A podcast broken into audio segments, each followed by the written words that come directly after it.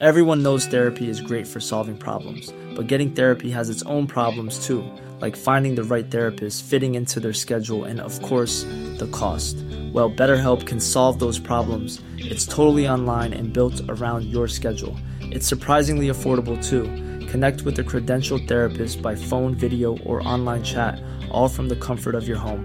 Visit betterhelp.com to learn more and save 10% on your first month. That's BetterHelp, H E L P.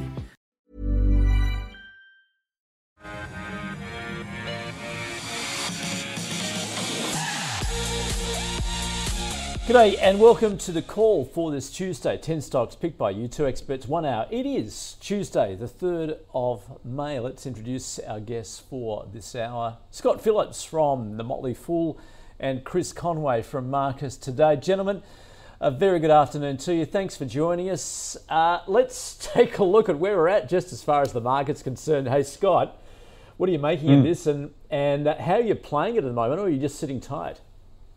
Uh, Andrew, g'day. Yeah, it's funny old market, isn't it? Been all over the place. Tell you what, though, it's been less volatile than the US. They've had some really, really big moves over the past two or three weeks.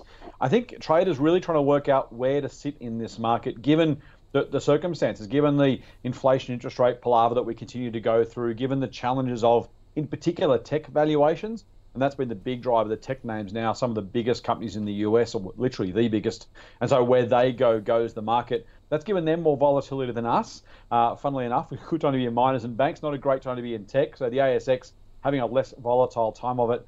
And of course, this afternoon, the RBA interest rate decision, which I know you'll cover on AusBiz. And so it's a real question of kind of where traders want to be. Long-term investors, how am I playing it? Same as always, looking for value. I will say I think there's a lot of value in the unloved stuff right now, but you've got to have a cast iron stomach. Um, some of my favourite businesses are down 10, 20, 30, 40% over the past six months, just because the market seems to have changed its mind. That's fair enough as long as you've got the, the stomach and the time to see it out. Um, but a really interesting and, and, a pretty rough time if you're an investor in tech or in growth, or even some of those companies that just simply aren't rotation and air quotes uh, from growth to value. That seems to be the driver of the market. If you're not there already, uh, you're probably nursing some red right now. Yeah, absolutely. Uh, yeah, Chris, your thoughts obviously with that macro picture at the moment, uh, given where inflation is going, um, where monetary policy is heading, we'll find out, as Scott said there. Uh, a little later this afternoon, locally at least. Uh, are you seeing some opportunity, particularly in the value space at the moment?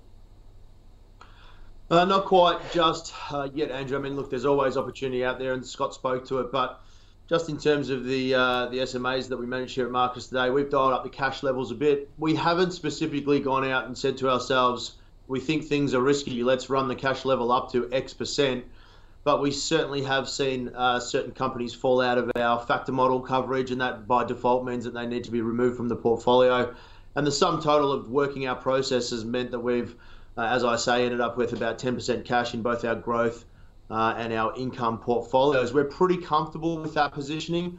Big week ahead. Obviously, we've got the RBA today, uh, and then of course we've got the Fed on Thursday morning our time. And just with regard to the Fed, over about the last six months or so, it's generally been the rule that post FOMC, so post decisions uh, by the uh, Federal Open Market Committee, we've seen US markets rally and it's generally been again over the last six months that it's the Fed meeting minutes which have caused markets to turn lower. So hopefully that pattern continues. Hopefully with the RBA and the Fed out of the way come Friday morning, uh, sorry Thursday morning our time I should say, uh, it creates some more certainty and we get a bit of a relief rally because certainly as Scott was saying, equities have been sold down quite aggressively. Yeah, it'd be great to get some certainty at this point. Absolutely. All right, let's uh, just preview the first five stocks we're going to cover in this hour. Yojee, Aeris Resources, Washington H. Soul Patts, Regional Express, and Cettire. And our stock of the day is Woolies. It's uh, reported a close to 10% jump in third quarter sales as it benefits from consumer stockpiling in the early part of the quarter. Sales coming in at $15 billion, up from 12 a year ago, with the biggest segment, Australian food, seeing a 5% rise there, and the company noting it was hit by labour shortages and supply chain disruptions due to the flood. Uh, but increased consumer spending and rising inflation also boosting sales. It's also been hit just as far as its workforce is concerned with COVID, unsurprisingly. Shares, um, they initially dipped in early morning trade. They've since come back. So as you can see there, up about 0.8 of a percent. So, what do our guests think? And I should also note that, of course, it's uh, it's Big W business is the sore point at the moment. It continues to struggle, uh, three and a half percent drop in revenue there. Chris, your thoughts on Woolies? Yeah, the, numbers today uh, look pretty good, Andrew. Through what, as you just described, has been a difficult period for uh, all of the staples. Uh, the nine percent, sorry, the nine point seven percent growth uh, and the four point four percent growth specifically in their supermarkets division some of the shine taken off that with the uh, inflation of 2.7% over the period was better than Coles, however. They came at 3.3% uh, in terms of inflation across the food business. I generally like staples at the moment, uh, probably because the, the federal budget should provide about an $8 billion boost to household disposable income between uh, this financial year and next financial year. And supermarkets generally get a, a fair share of that. Of course, some of the measures were specifically designed to alleviate the cost pressures that families are feeling out there at the moment. And just from a historical perspective, staples tend to outperform during periods of monetary tightening. So generally like the staples, Woolworths was pretty good today. I would prefer Coles, however, uh, just because it's starting from a little bit further back, uh, and they've got the opportunity to spend some money significantly on their on their stores uh, and claw back some of that market share that they've lost to Woolworths over the journey. Okay, so take that as a hold. Yeah, a hold. Yep. Yep. Okay. Scott, how are you feeling about Staples at the moment? I guess more specifically, Woolworths. Yeah, and I, I don't mind the Staples business. Uh, as Chris says, the challenge I think is valuation for both these businesses. I don't particularly love you paying what 32 times for Woolies at the moment. That's a pretty rich multiple to play for that safety or that potential outperformance. Now, if it does outperform, you're better off maybe being there than elsewhere. Um, but from a really elevated level, I think it's a really tough ask for Woolies.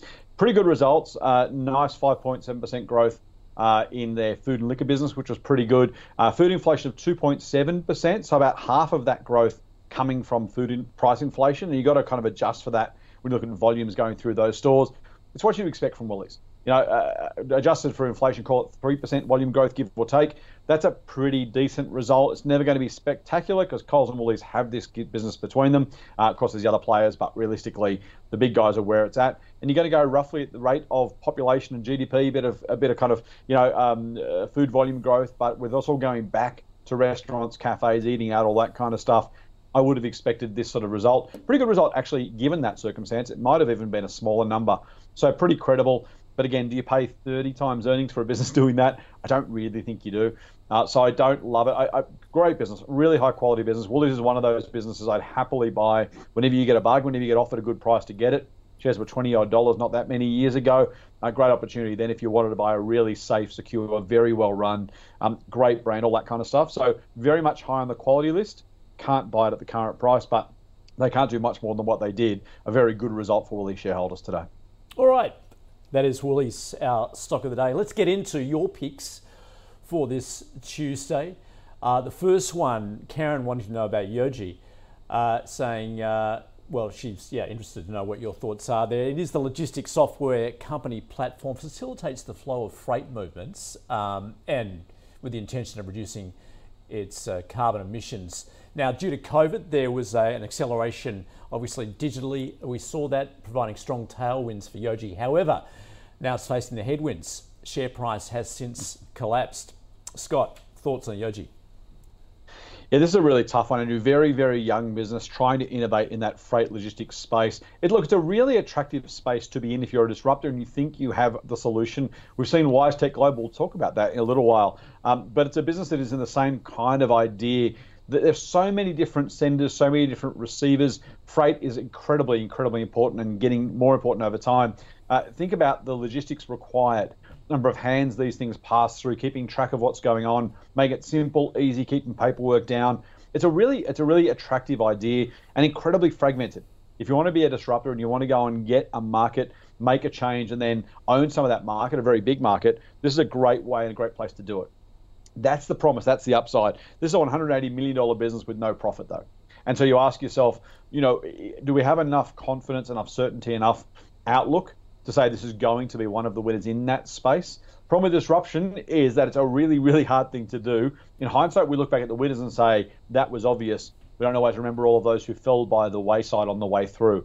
So I like the industry. I like this space. I like that it's doing that disruption. I think someone will do very, very, very well in this space. Um, if the balance falls the way it might, and providing the software that enables that is an attractive place to be. I can't, though, at the current level, uh, with no profitability in a really small business, one to watch, one to keep an eye on.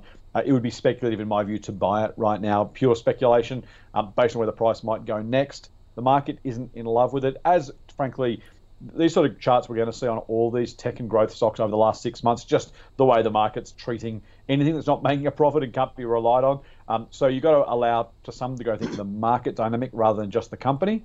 If that turns around as a sentiment, then yes, maybe Yojee does well almost by definition just by uh, a rising tide lifting all boats.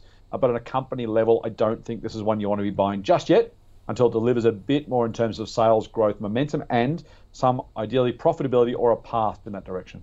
Yeah, okay. Um, Chris, your thoughts then? Uh, yeah, we've seen that share price collapse, but as uh, Scott points out there, early days for the company, really.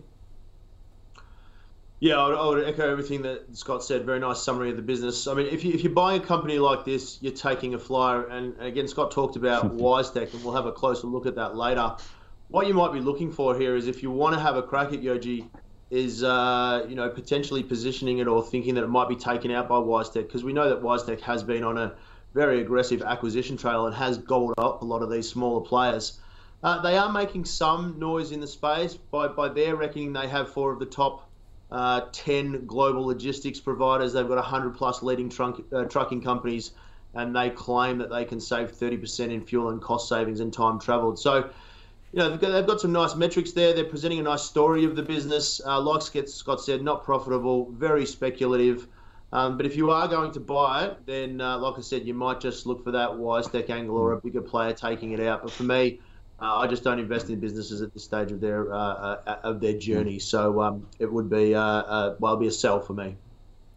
Well, big no, but in fact a sell. Okay, all right, take that. Big, big no, yeah. Yeah, okay, all right. Moving on, Aeris Resources. Uh, Stuart saying, I took a position, medium sized nibble, a few months ago after hearing the outlook from the call. Uh, just announced the purchase of another miner, Round Oak Minerals, through Soul Patts. In fact, we'll be covering that in just a moment. Uh, who end up with a 30% stake. Soul Patts are no dummies, says Stuart, so they must also think the outlook is very good for a potentially bigger, more diversified miner. Would you agree? With that uptrend, uh, he said, I think I might participate in the one for 4.22 share placement and increase to a bigger nibble, almost a full bite, perhaps. Chris, is it worthwhile? Yeah, it's certainly interesting, and uh, Stuart's right. Soul Patts are no dummies. We'll talk about them in just a moment and uh, their investment success over the journey. Uh, just uh, again to Stuart's question, uh, I think he's asking about the momentum of the business rather than the share price. But the share price certainly isn't in an uptrend. Uh, but generally, you're not buying these sorts of companies because the share price is doing exactly what you want it to do. You're buying them because you think that over the journey, uh, the value will increase dramatically. Um, just back on the transaction, it does combine two complementary businesses and it creates uh, what will ultimately be a nice mid tier miner with base and precious metals uh, and a fairly diverse portfolio. So the, the sum looks pretty interesting. Um, the alternative, however, is that there's a million of these sort of companies here in Australia.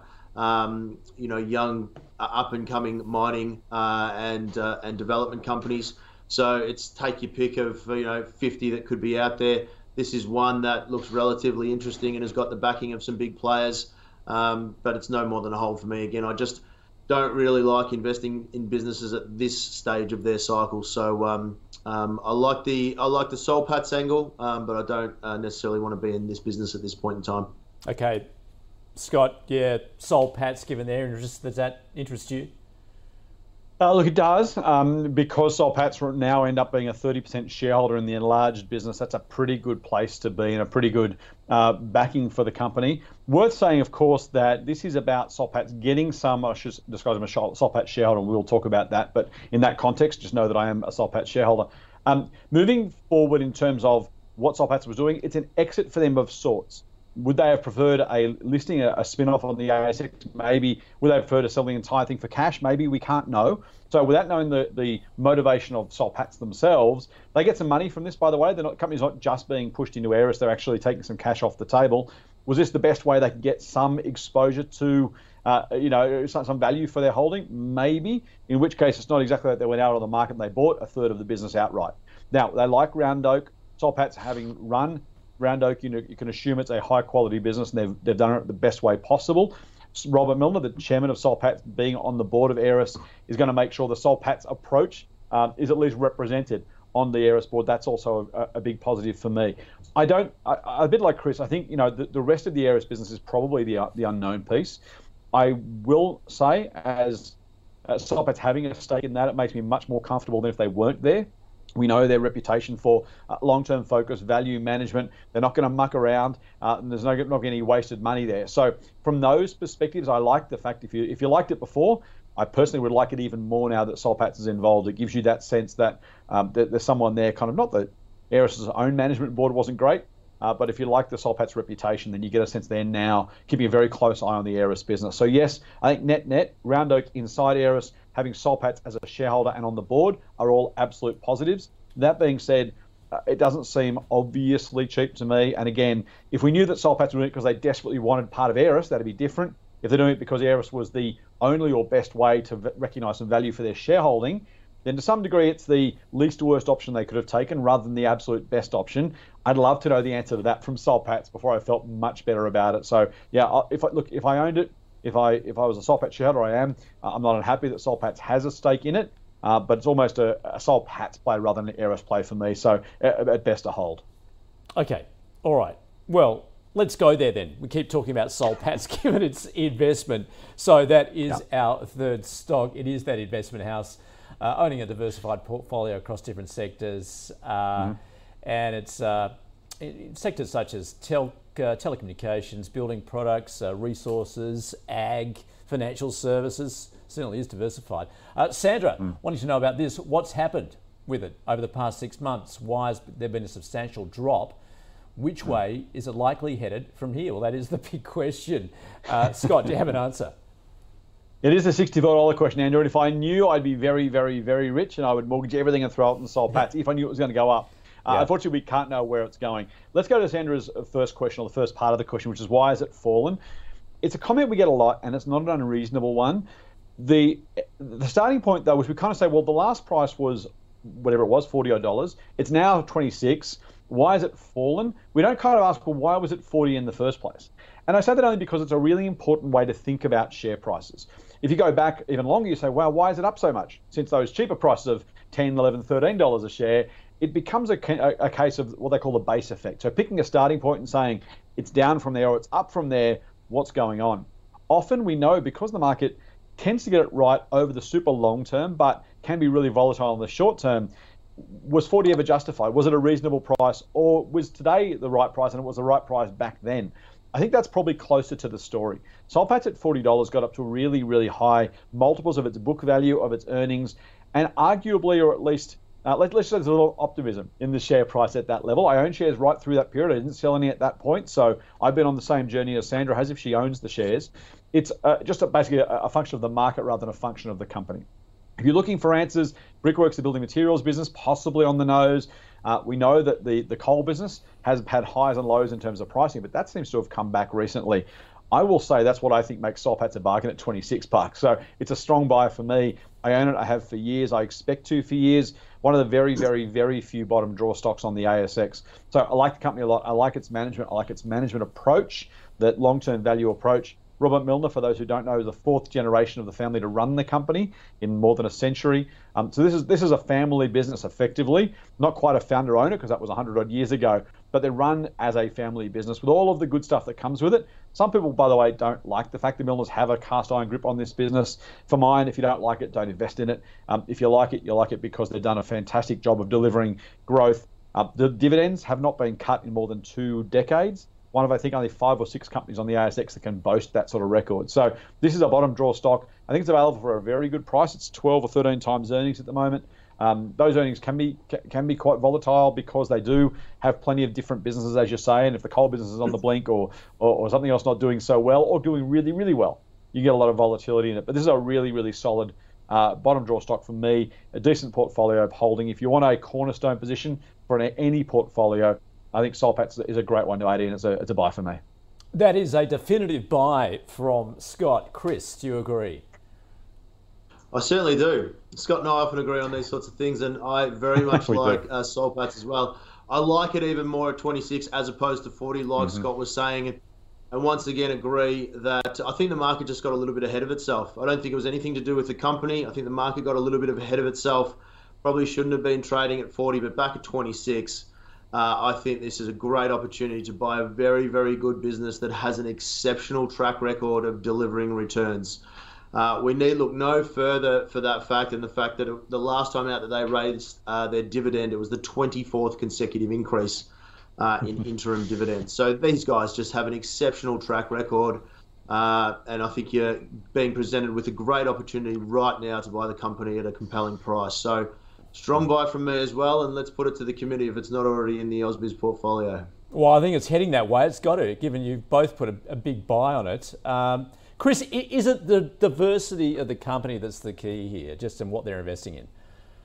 Well, it is, but it's also uh, Soul Patts management's ability to uh, pick the right pick the right horse at the right time uh, yeah. and uh, and extract value from it. So, of course, they're not only listed in ASX businesses. I was just uh, in doing my research. Obviously, they've sold that uh, Aeris or sold part of it. Uh, but they bought Ampcontrol uh, in the last week or so as well. So they're actively doing deals in the private market and in the, the listed market as well. They already owned about 43% of uh, Ampcontrol. It's the largest private owned electrical engineering company in Australia. EBITDA of about 45 million. So they've taken their stake in that uh, to the full 100% and taken it out. So that's what these guys do. They're just constantly scouring, looking for great opportunities in the private or in the public domain uh, and squeezing value out of everything that they touch. So, I mean, uh, again, and the track record speaks for itself. So, um, yeah, hope that answers the question, Andrew. Yeah, absolutely. All right, good one. Let's move on to uh, an airline, Regional Express. Uh, Reese wanting to know about this, particularly on the thoughts of a deal with Delta, the American airline. Uh, it, they have connected to leverage each other's networks essentially, and uh, of course, this comes off the back of an update from Qantas, one of its competitors. Uh, we got that update yesterday. Uh, obviously, seeing demand for travel increasing, particularly in the international sector. That's not really going to affect um, Rex. However, this deal with uh, Delta could. Chris, thoughts on Rex? I don't generally like uh, airlines, Andrew, and I like them even less when oil prices are where they are at the moment. So, um, uh, you know, putting that to one side, I would say that the deal uh, that Rex has done with Delta is a good one. It's, it's, seemingly on the face of it a fairly odd pairing. You know, Delta's got 900 planes, Rex has 63, and only I think it's six of them are jets. Uh, but what's happened recently, just some moving parts and background, Virgin dropped Delta last December in favour of United Airlines, leaving Delta with, uh, without uh, you know connecting routes here in Australia. And some 20% of Delta passengers continue to other, other Australian destinations after landing in Sydney. So uh, it's, it's, it's a great deal for Rex, um, going both ways, uh, and it will undoubtedly increase traffic and demand on their services. And it's sort of announced, you know, Rex has been out there for a while wanting to announce itself as, you know, growing and being a bigger player. Um, and landing this deal is certainly a step in the right direction. So the announcement itself, I think, is a very good one. Uh, but like I said, I just don't particularly like airlines in general, and uh, oil prices are through the roof. So uh, it would be a hold for me uh, at best. Okay. Um, yeah, Scott, just wondering if you you had that sentiment as far as airlines are concerned, same as Chris there, you know, particularly given where f- uh, fuel prices have gone. Yeah, I, I think that's right. Even on the long term basis, Rex was one of the very first businesses I wrote about when I joined the Motley Fool 11 years ago. I think the share price was $1.05 or $1.10 back then, and we're sitting at a dollar, what, $1.30 now, $1.29. Um, it goes to show how hard it is to run an airline. I, am a big rap on Alan Joyce. Uh, if you can run an airline for the, as long as Joyce has and not go broke, and I don't mean that li- anyway, uh, you know, as a, as a joke, it's literally if you can keep an airline afloat for a decade in you know when you're running it, that's a remarkable result. Uh, Rex similarly have managed to keep themselves afloat. It is really hard to do in the airline space. They are terrible, terrible businesses. So if you can do that, when most in the US, most airlines have gone broke three or four times uh, in their lives. They've merged and demerged. They've gone broke. They've come back. It's just a really, really tough business, as, as Chris highlighted. So, you know, full credit to these guys for running these businesses. You know, running fast just to stand still is kind of the story you think when you think of those airlines. So, good result that from that perspective. Does that make it a great investment? Almost certainly not. Now, in hindsight, you might look back and pick some peaks and troughs. Um, maybe if you're lucky. It's a very, very hard thing to do. I like the deal with Delta. I like Rex as an airline. Um, you know, I've flown Rex plenty of times. You know, it, it's a, it's a great business. Does it make it investable? I just don't think it does. This is the challenge. Where are you going to get market-beating returns from from Rex? Let's assume the market goes up 10% a year from here. Over the last decade or so, it's probably gone up, what, 2% a year, maybe if you compound that. Um, why is it going to be different in the future? This deal is a good one with Delta. It just doesn't change, it doesn't move the dial meaningfully. The capital city is also positive. Maybe they can grow as the price fighter. Uh, some scale benefits, and you're small, can actually accrue to the bottom line pretty quickly. But if the big guys can't make any money, the little guys have got to do something really, really special to make it work. I'd love to say Australia's regional airline is, is a great investment. I'd love to be able to put the, uh, you know, put the hand up and say, yep, these guys are, are going to be in for a great time, or they're going to bring it to the big guys and do really, really well. I just don't think you can. It's a really, really tough thing. There is so much capacity. As Chris said, oil prices really high anyway. Even at lower prices, though, the, the lower costs get factored into fares really fast. So high, high costs, high fares, low margins, low costs, low, low fares, low margins. Um, it just tends to be the way these things work. It's a hyper competitive market, wonderful for consumers. It's the way capitalism's supposed to work. Just not going to make a lot of excess returns for shareholders, I don't think. Um, I'd love to say yes, but this one's a no for me. A no. Okay, that is Regional Express, Rex. yep. All right, let's uh, move on to online uh, designer fashion. Lee wanting to know about Cettire, saying, I've been mm. crushed over the past six months, which I do not have a problem with. Uh, bought with a long term view. Uh, I don't pay attention to short term fluctuations. That's great. However, what he does have an issue with is the fact that the founder sold down at $1.35 in March mm. when the previous highs were $4.30 in November, uh, saying that he sold about 9% of the issued capital, currently retains about 57% of issued capital. His interpretation is that the founder values the company at $1.35. Um, would appreciate the, your thoughts on uh, insider selling and when to sell out in general. Scott. I love this question because insider selling is one of those things. it, it, seems to be an obvious and there are plenty of examples of where it was and where it wasn't. My favorite example of insider selling is Marcus Blackmore, uh, my former boss, by the way. I worked at Blackmores in a past life, but also uh, the majority owner of, or the, or the, single largest owner, I should say, of, of Blackmores shares. Sold shares at $32 to buy a yacht, which I think is just fantastic, right? If you got the money, go for it. Buy yourself a yacht. Life is short. At the time, oh, Marcus Blackmore selling, he must think something's going wrong. The shares subsequently went to 220 odd dollars. He literally, you know, could have bought that yacht for a tenth of the price, at least in terms of foregone shares, had he waited a little bit longer. Now, shares then subsequently come back down. We assume that founders, we assume that directors or insiders somehow know something about the future of share prices. Ruslan Kogan, I own Kogan shares, uh, sold his shares, I think, at $9 from memory. They then went to $25. Now they're back to 4 Did he know something? Did he not know something? What, you know, what's really going on? Often the challenge for that is that, as they say, directors or insiders sell for many reasons, but only tend to buy for one. If you're selling your shares in Cettire, you've probably made a small fortune. You probably want to go and pay off the house. You probably want to go and buy a holiday house, buy a yacht, buy a car, diversify your investments. I got no issue with a CEO doing that. Do I feel better if they don't? Yes, of course. You know, if, if, if they are waking up sweating every morning thinking, man, I better do well, otherwise my whole life is gone, I'm going bankrupt, you better bet it focuses the mind. If you've got other assets, other pursuits, well, maybe you're slightly less driven to, to deliver the best result. But as you say, Andrew, still at 57% of the business. Whether or not you got 57 or 60, was it 66%?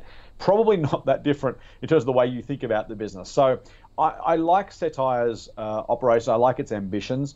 A little bit like Yojee we mentioned before, super, super early in its life cycle. I don't own shares. I haven't bought shares, but I do like what they're doing. If you can deliver growth into a global market and be relevant, and think about luxury brands here, um, I think it's a really, really interesting model. I do like what they're doing. I think you've got a pretty good chance of doing reasonably well. This is a fast growing space. If you can get the global uh, reach of these brands and use it to drive your e commerce business, you're in for a pretty good business, I think. But there are plenty of others doing it out there and doing it as well or better. So it's an open question for me whether they can get enough scale to be consistently profitable and justify the current price.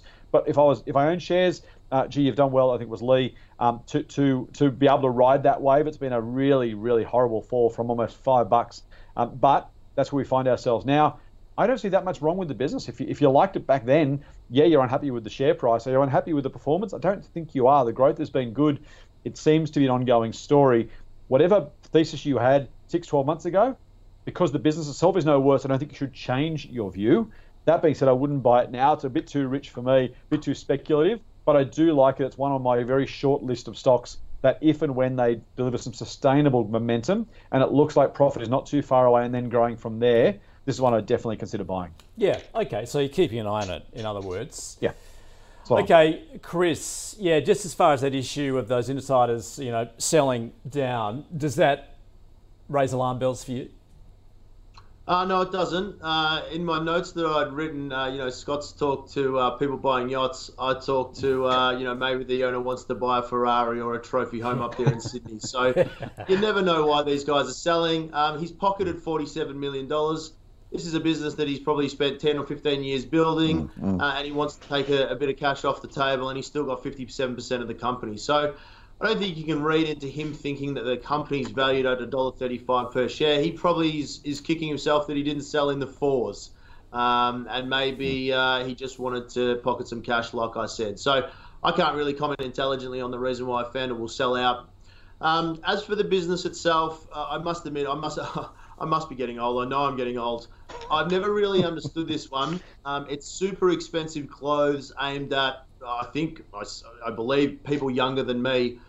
Uh, and some of the prices on the website, you know, I was looking at a, a pink hoodie, so something that my wife might wear for $285 down from the bargain basement price of $353. So that was the sale price. I don't know how, how many people out there are rocking $285 pink hoodies, but uh, it's certainly not the, the universe that I live in. Uh, and then, of course, you know, we're ex-pandemic, so there was a little, lot of people sitting at home, perhaps with that sort of cash that they wanted to spend on their on their threads. Uh, but now with everything opening up, there's more competition for discretionary dollars. And let's not forget that we're also moving into a higher interest rate environment, uh, and it potentially will get even tougher from here for Cettire. So, um, you know, like I said, maybe I just don't get this one. Maybe I'm too old, um, but it's not a business that I would want to buy. Yeah, fair enough. Good explanation. I can't really see you in a hoodie, particularly a pink one, but if your wife likes it, fair enough. All right, let's uh, let's sum up where we've been for the first five stocks. In fact, we started with our stock of the day. That was Woolies. Uh, Chris saying he actually prefers Coles, but does like the staples, particularly in this current environment. It's a hold. Uh, Scott saying, uh, look, uh, no, not particularly at this point. Uh, challenging valuations, but it is a high quality business. Our first stock, as picked by you, was uh, Yojee. Uh, and uh, Scott's saying an attractive idea. This is in a logistics software area, uh, but not profitable. So pretty speculative. He's saying no. And Chris saying maybe a target of WiseTech, something to look out for. We'll cover that a bit later. That's a no from him or a sell. Aeris Resources, uh, and we've uh, talked about Soul Patts' involvement there. Uh, Chris has got a hold on it. Uh, Scott's saying he does like it, but it's not cheap. He's got a hold on it also. Uh, now, we were speaking about Washington Soul Patts there. Uh, Scott's saying he owns it, perhaps overpriced last year, has come off significantly, but he's got a strong buy on it, as does Chris. He likes it particularly at this price. Regional Express, the airlines, difficult business, as we know, particularly with the fuel price going up. And Chris saying he doesn't like airlines, so he does have a hold on it. Uh, Scott saying it is a, such a hard business to be in. That's a no from him. And finally, there, Cettire, the online designer fashion. Well, we just heard what Chris had to say. Doesn't really understand why you're buying these items online. It's a no. And Scott saying uh, does like its ambitions, but uh, not now too speculative.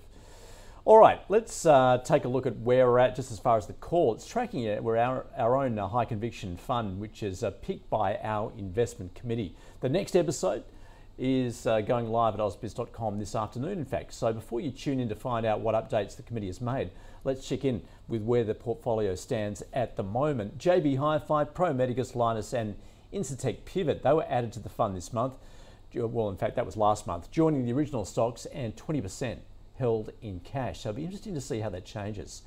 So far, the fund down 1.8% on a cumulative return basis since its inception at the beginning of March. So keep sending in your requests, keep the call switched on to see which stocks our committee will be looking at next. At CMC, we've been in the game for a while, and although a lot of things have changed, our mentality hasn't. We aim to give experienced traders the best trading experience, like our expert platform with its second to none trading tools. Plus, our pricing is completely transparent. That's why people who've been trading for a long time stay with us for a long time. So if you're serious about trading, switch to the market leader trusted for over 30 years. Trade CFDs your way at cmcmarkets.com. You don't own underlying assets. Consider relevant PDS and TMD or information memorandum for CMC Pro accounts at our website. All right, let's keep going. Our next five WiseTech, Lake Resources, Macquarie, Imugene, and Booktopia. All right, let's start with WiseTech. Jane wanting to know about this. It does provide software solutions to the logistics industry globally. Interesting, we were just talking about this. Founder Richard White has been selling down his holdings. Why? Well, once again, it may be a pretty simple reason. Chris, your thoughts on WiseTech? I've always liked uh, WiseTech, Andrew. They solve a, a, real problem, and it's a problem that's uh, dominating the global landscape at the moment, and that's supply chain efficiency. Uh, they've done a very good job, as I was talking about earlier, in reference to Yojee, of gobbling up smaller players and doing a lot of bolt on acquisitions. Uh, even with all the supply chain disruption that we've seen uh, over the last uh, you know 12 months and even into 2022, their CargoWise platform, this is WiseTech's CargoWise platform, experienced record usage. Their clients are very, very sticky. They have about a 99% retention rate, and they've got some huge clients. You know, we're talking airlines, Mitsubishi Motors, Swissport Cargo Services, uh, DHL.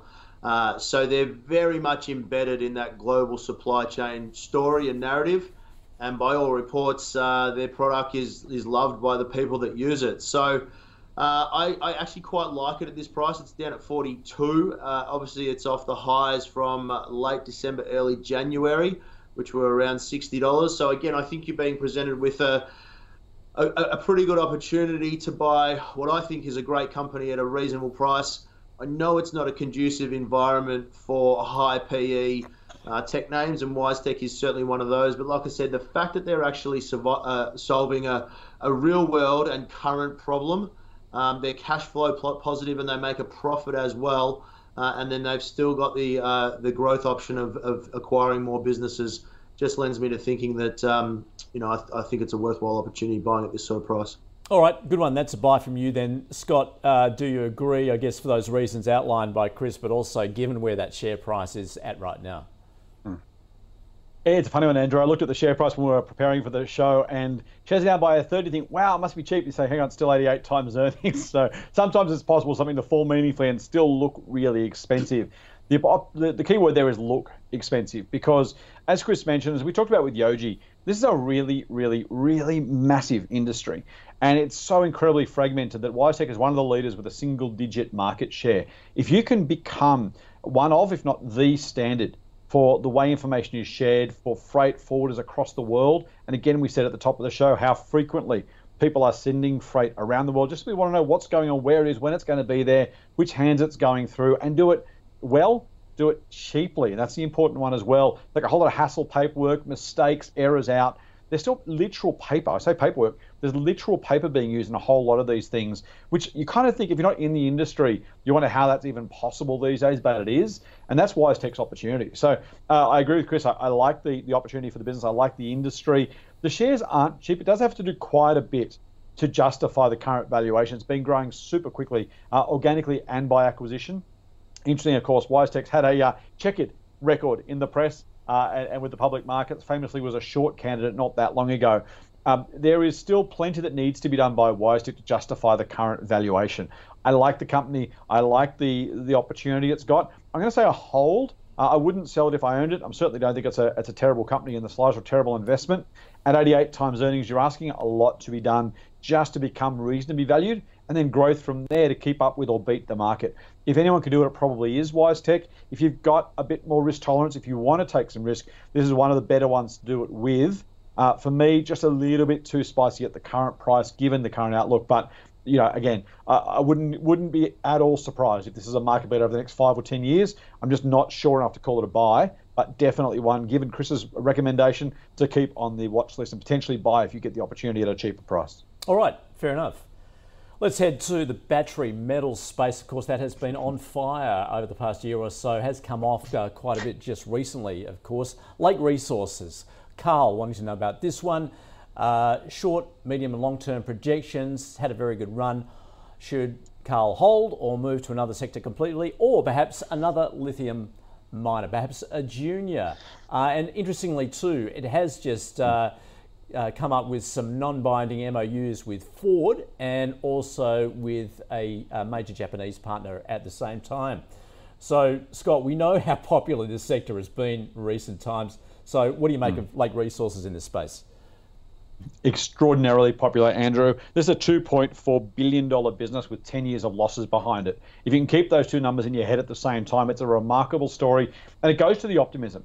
Uh, you talk about the, the battery metals business being on fire. We can't use the words on fire and batteries at the same time. The EV people will come looking for you. Uh, but uh, but it's, it's, it's, worth, it's worth thinking about what this story is about. We know, of course, that EVs are a remarkable growth story. Ampol alone putting 121 charging stations around the country by September 2023. That's their plan. I'm a little bit skeptical whether they get there in that size at that time, but anyway, the, the direction is clear. Ampol, one of Australia's largest oil retailers, saying this is going to be over at some point. We want to be where the growth is, that's EVs. So even those who aren't directly in this space, the ones who have the most to gain by refusing to move, refusing to change, you know, sticking your head in the sand, circling the wagons, choose your metaphor, um, these guys are saying, you know what, we see the future, it's coming, we want to be there. And so if you're invested in lithium, you're saying, well, I see that future too. I want to be a big part of that. I will say when anyone signs a non binding MOU, the most important word there is non-binding or hyphenated word, non-binding, which means it doesn't actually count for anything. Um, I can sign a non-binding MOU with anybody in the world and be completely able to simply walk away from it. It's a nothing statement, a nothing deal. Now, I, am saying that a little bit flippantly. Yes, you've got to have the relationships. You've got to prove to the, the, the manufacturers you are a reliable supplier. It's worth doing. There's nothing in it for Ford if they don't. You know, there's no reason to sign the MOU if there's if there's no opportunity or no likelihood that it will be acted upon. But if it's non-binding, it's simply non-binding, right? All the goodwill in the world doesn't pay the bank and it doesn't pay shareholders dividends. It's not going to pay uh, lithium, uh, um, Lake Resources, sorry, for their lithium. So be very, very cautious. The story itself of EVs is going to be the story of the 2020s. But we also know, and I've said this before, over the last century, the price of oil, despite the fact the volume went up uh, millions of percent, literally from you know barrels a day to thousands and thousands, tens of thousands of barrels a day over the, the last century. During that time, the price, inflation adjusted, went up by about two and a half times, and that's it, literally it. And the point there is that if there is a growth in the use of lithium, but there's an equal growth in the supply of lithium, well, guess what? That equilibrium means the price doesn't move. On the flip side, if there is a restraint or constraint with the supply, then maybe the price goes through the roof but you've got to have a review not just of the demand side. That's the easy one, and most people get that. More EVs, more batteries, more lithium. Get it? Mm, mm. But what's the supply response? And that's the key one because I think there is a very real risk. A lot of people get left holding the baby when, if there's a supply response where the price stays where it is or falls, a $2.4 billion lithium mine, I'm not making a profit, gets very expensive if the lithium price holds or falls and they can't make it up in volume. So for me, I'm saying well and truly away from this. I hope EVs are the future. I hope lithium powered batteries are the future. Frankly, I hope Lake Resources shareholders do really, really well. But those hopes aren't investment strategies. I'd be staying away from this one. All right. Okay. So, in other words, you sort of missed the boat uh, on that uh, on that play. Uh, you're thinking then, Scott, uh, Chris. What are your thoughts then? Yeah, Scott and I have talked about uh, lithium miners on the show before, and uh, Scott's example of oil is very good. And I always follow it up by saying there is no shortage of lithium in the world. Everyone needs to remember this. There is a shortage of lithium production, and that will change because the price incentive. So, with lithium at the prices that it is at now, of course, everyone's falling all over themselves to have a great story like, like Lake Resources, um, sell that to the market, and then bring that production to market as well we're also potentially, again, leveraging what Scott was saying, at potential peak forecast demand for lithium. You know, we're all expecting that lithium demand is going to be absolutely through the roof, and we're at the low point for supply. Like every other commodity over the history of time, that supply and demand imbalance will will um, will come back into equilibrium at some point. Uh, and again, like I said, that's just a slightly different way of saying the exact same thing Scott was saying. So, so we, we agree on this one. Now, for the individual company, Lake Resources, again, I, I quite like the story. I like the um, uh, the non-binding MOUs. Yes, they are non-binding, but again, a step in the right direction. Um, Lake Resources actually produces uh, high purity lithium. Uh, it's a different process than the typical brine and hard rock lithium production methods. So there might be some greater ESG benefits there, and that's the whole point of this EV push is, uh, you know, making sure that it's environmentally friendly. Um, now, just with specific regard to Carl's questions, if you've ridden this one so far, I don't really see any point jumping off. You might as well keep riding this one. If you wanted to look at an alternative, Liontown Resources is one that here at Marcus Today, uh, you know, Henry in particular has had a look at and quite likes. Uh, they're building uh, their mine. They've actually got the funding for it. They did a capital raising recently. So they're a little bit further ahead in terms of the production curve. And then if you want to go back the other way, AVZ Minerals is one that's far more speculative. So there's plenty of these miners all up and down the the, specula- the, the, the curve, the speculation curve. Um, it just depends for Carl where he wants to be. But no, if you've ridden this yep. one so far, it's going to be the rising tide that lifts all boats. All right, so a hold at best then for Lake from you. Yep. Yeah. All right, uh, we better uh, pick up the pace. Uh, running out of time. Um, Macquarie, of course, uh, the uh, we know what it does. Uh, J.P. Morgan, in fact, tipping a good profit result. That comes May 6th at the end of the week. Um, hasn't provided full year guidance. revenue also boosted by Macquarie Capital Division, of course. Chris. Yeah, I'll keep this short and sweet. It must be Throwback Tuesday. Scott was talking about writing about Rex when he first started Motley. This was the first stock I covered at Marcus today, uh, back in 2018. Uh, and I've been a bull on it ever since. I'm still a bull now. It was 115 at the time. It's north of 200 now. Uh, an exceptional company, exceptional management. I love what they've done with their asset management business. They were running 535 billion back in 2018. It's now about 750 billion. Uh, results expected to be pretty good this Friday. Full pro- full year profit of 4.5 billion. Uh, 1.5 billion coming from Macquarie Capital and about 940 million coming from the asset management business. So a buy and a buy and a buy for me.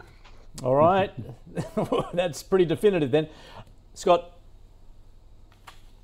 I'm going to end up in the same place from a different direction, Andrew. Uh, here's the thing about Macquarie, right? There are some really, really smart, capable people, beautifully incentivized alongside shareholders to deliver for them this, the results that maximize value for both the company's staff and for shareholders.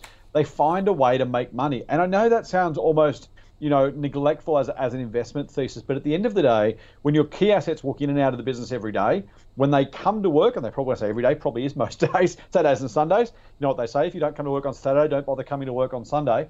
Um, it, it's it's one of those businesses that just they are so driven to make money for themselves and their shareholders it does potentially lend itself to excess risk taking. We certainly saw that with Babcock and Brown back in the day. For those who remember that business, it's possible to get in over your head. So that's always one to keep on the watch list or the risk list, I should say. Um, but when it comes to these guys making money for themselves and for their shareholders, that sort of alignment is beautiful. They have refined and basically kind of revolutionized the Macquarie model two or three times over the last couple of decades as they found new and different ways of making money. They find a new one, leave one behind, move on to something else. Um, trading desk in the US now. They've got um, green investments in the UK. They are simply going to find a way to use their money and other people's money to make money for themselves and shareholders. That is a very, very, very powerful business model. As long as you keep an eye on the risk, as long as you keep an eye on what they're doing and how they're doing it, and you factor that into your investments, as always, consider it part of a diversified portfolio because there is not a zero risk that someone or a group of people blow Macquarie up in the wrong circumstances. Very small risk, I think, but still a risk we need to acknowledge. Um, yeah, I think Macquarie is a buy. It's just simply too good a business run by people who are too good at what they do uh, to leave this one on the shelf. All right, okay, a double buy then uh, for Macquarie. To our ninth stock of the day, Imugene. Uh, Greg wanting to know about this. The Oncology Research Group, it has in fact entered a trading halt. Uh, it's announced mm. the termination of a supply agreement with MSD, now that's the trading name of Merck, uh, saying it's continuing with its clinical trials to evaluate safety and efficacy of its uh, HER-Vaxx and B cell activating immunotherapy in patients uh, with positive gastric cancer in combination with its anti PD 1 therapy. Um, so, Scott, this is always difficult in this space, isn't it? Um, a lot of these companies and what they do. There's a bit hit and miss. Remarkably difficult, Andrew, because uh, here's the thing every biotech has super smart scientists all trying to solve the world's biggest medical problems, and we know that most of them won't be able to do it. They take a, a, a bet on a particular technology, on a particular therapy, and hope they can commercialize it, I hope they can prove it out, and then commercialize it to make some money for shareholders. That is a long, incredibly rocky, narrow road, and most simply don't make it to the end. So the odds are against you when you start. The flip side is if you do make it, there are almost untold riches at the end of that particular road if you can navigate it. And as I said, most of the people who do this aren't even doing it for the money. They are scientists who say, I've got a really great idea. Maybe we can use immune therapy to help treat cancer, as they do in this case. Wouldn't that be spectacular? And we all say, yes, absolutely. But will it necessarily get there? For every drug that I said that gets finally approved and commercialized and used in large numbers, there are dozens and dozens that simply don't. What most small biotechs want is the relationship with someone like Merck that unfortunately Immugenesis had cancelled. They want that relationship to take those products to market and to drive sales and profits higher. That that's almost the holy grail for a single drug or, or a couple of drugs. Uh, biotech, you want that relationship, you want that offtake agreement, you want to make sure you have the relationships in place to commercialize your discoveries or your developments. Unfortunately for Imugene, as you say, it's been knocked back. That's not going to be good news for the share price, not going to be good news for the company's reputation. They will continue to try and prove this out, and good luck to them. The problem is the share price now applies, at least before the trading halt's lifted, a market cap of $1.1 billion. Now, if I said to you tomorrow, here's a billion dollars, do you want to buy a, a drug maker and hope that maybe it, it does really well? You'd almost certainly say, a billion dollars? Where's the justification for that? And so you are, this is very much in hopes and prayers land, not about Imugene at all, about all these different drug makers given those odds. If you're going to be in this space, you want to have a big, big basket of them, right? You want to pick five, seven, 10, 12 of these guys and, and basically spread your risk across a group of biotechs. Single individual companies, as I said, the odds are stacked against them. So I can't make this a buy. Um, if I owned the shares, I probably would sell them. That being said, I wouldn't have bought them in the first place. So if you've got a very yeah. different approach to your investment style and you're looking for this sort of risk, then by all means take it. Just know that you are really, really up against it risk wise. Um, mm. I would absolutely not buy this one. Not because it can't do well, just because the probability isn't great. I think most shareholders in most biotechs will lose money, and that's not a great starting point. We talked about airlines earlier. Uh, yep. biotechs are airlines on steroids from that perspective, unfortunately. Okay, Chris, yeah, what are your thoughts on biotech and in particular Imugene? Yeah, I, again, like Scott, I can't find a, buy, a, way to buying this one. Losing the deal with um, Merck, you know, a big name brand pharmaceutical company, global pharmaceutical company, uh, sent the share price down 14% yesterday, and then a trading halt today uh, with no, at least as far as I could see, further explanation on what that uh, announcement might pertain to. Like they didn't say it was related to a capital um, movement or something like that. So um, we're all waiting to see how it turns out. Um, just, just if I could be slightly positive for those people that might be out there holding it, they do already have a patent in Japan uh, and they've got a patent in China as well. So ha- it has been through some formal processes um, uh, and been uh, granted a patent. So um, for anyone who's still holding it, you know it's been a rough ride. 60 cents in from November into sub 20 now. Um, not a stock that I can buy, but like I said, there's maybe um, some hope for, for people who are holding it out there. Okay, potential hold then. All right, let's round it out with Booktopia. Uh, Heather wanting to know about this one. It has warned of slowing sales. The share price has come off around half since the beginning of the year. Uh, revenue and profit impacted by COVID lockdowns, particularly in Sydney. And the chief executive and founder is stepping down. Chris. Yeah, it's been again a very very rough ride, uh, and the um, CEO stepping down yesterday uh, Tony Nash seems to. It didn't seem, it didn't fall sharply yesterday, but it's fallen sharply today. I think I was looking earlier; it was down around twenty percent. Um, it's a company that has been growing reasonably well. It's making profit. It's growing revenues. I mean, the profit was smashed um, because of COVID and the increased costs, but it is a company that's making money. But it's ex-pandemic. You know, we were all sitting at home ordering a lot of books. Now we're out going to restaurants again and uh, breathing in the fresh air and uh, it's going to be a harder and harder environment again with rising interest rates and people counting their dollars. So, um, just from a macro environment perspective, more than anything else, again, this is not, not a company that I would buy. It'd be a company that I would sell based on the way the share price has been performing. Okay, Scott. Yeah, you said it's down half this year, uh, more than half, and in fact down from three dollars in August, September last year, and 47 cents, 25 percent is the current fall as we speak. Um, uh, it's a really, really tough business. Here's the challenge: you're you're trying to take Amazon on at its own business. Booktopia's best uh, selling point is it's Australian rather than those who, who, don't want to shop from Amazon being a US company. Fair enough. I own Amazon shares for the record too, I should say. So uh, not only have I put my money where my mouth is, but you could consider me biased if you want to take that view, which is completely fine. Um, Booktopia has lost money last year. It's going to lose money again this year in that announcement. And uh, to Chris's point, the costs were up. So revenue's up a little bit, sales up a little bit. The, the operating, um, the revenue uh, metrics look pretty good. The problem is that the cost per unit has gone up meaningfully. And again, Chris already talked to that. This is the challenge with Booktopia. Can it get to scale? If you're a single or relatively single category retailer in a small market like Australia and you're competing against multi-category retailers like Kogan, I own shares in Kogan as well, or multi-category, multi-geography players like Amazon. Um, I, I, don't know what sequence of uh, circumstance you need to be a sustainable business there. Again, a little bit like like um, Yojee. Maybe we're looking at a buyout of Booktopia at some point, maybe a Kogan Booktopia deal or a Booktopia Amazon deal or something else. Uh, I, I, just don't love the competitive dynamic of the company, and given it's also not making money right now, there's a lot of hurdles to clear. If I own the shares, I would have sold them ages ago. Um, I'd, I'd, be selling now. It doesn't mean it can't come back, uh, but you're, you're, you're the smallest guy in the in the fight um, against much, much, much, much bigger international businesses. No clear path to my mind uh, mm. for sustained profitability. I'd be, I'd be giving this one a very wide berth. All right, that is a double sell on Booktopia. All right, let's uh, sum up where we've been for the second half of the show. We began with WiseTech.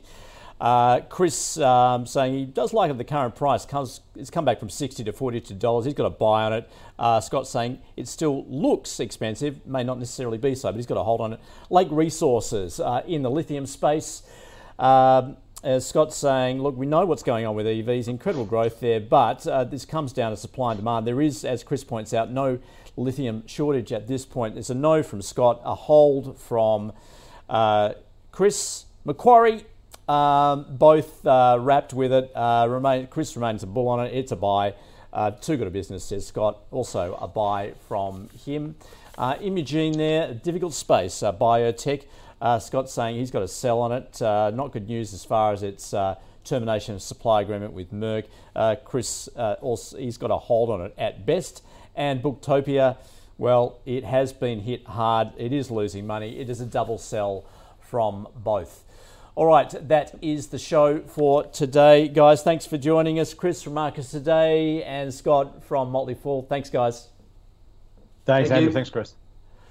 All right, any stocks you'd like us to cover, flick us an email, the call at ausbiz.com.au, or you can tweet us at ausbiztv. And a reminder where to find the stocks we have in the calls portfolio, you can head to ausbiz.co forward slash portfolio.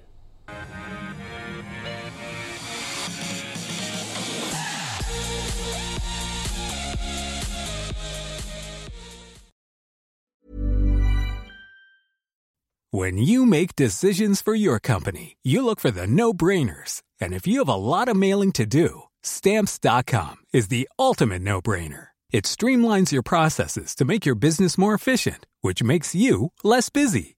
Mail checks, invoices, legal documents, and everything you need to keep your business running with stamps.com. Seamlessly connect with every major marketplace and shopping cart Schedule package pickups and see your cheapest and fastest shipping options from different carriers with rates up to 89% off USPS and UPS rates. And with the Stamps.com mobile app, you can take care of mailing and shipping wherever you are. Make the same no brainer decision as over 1 million other businesses with Stamps.com. Sign up with Code PROGRAM for a four week trial, plus free postage and a free digital scale. No long term commitments or contracts. That's stamps.com. Code program.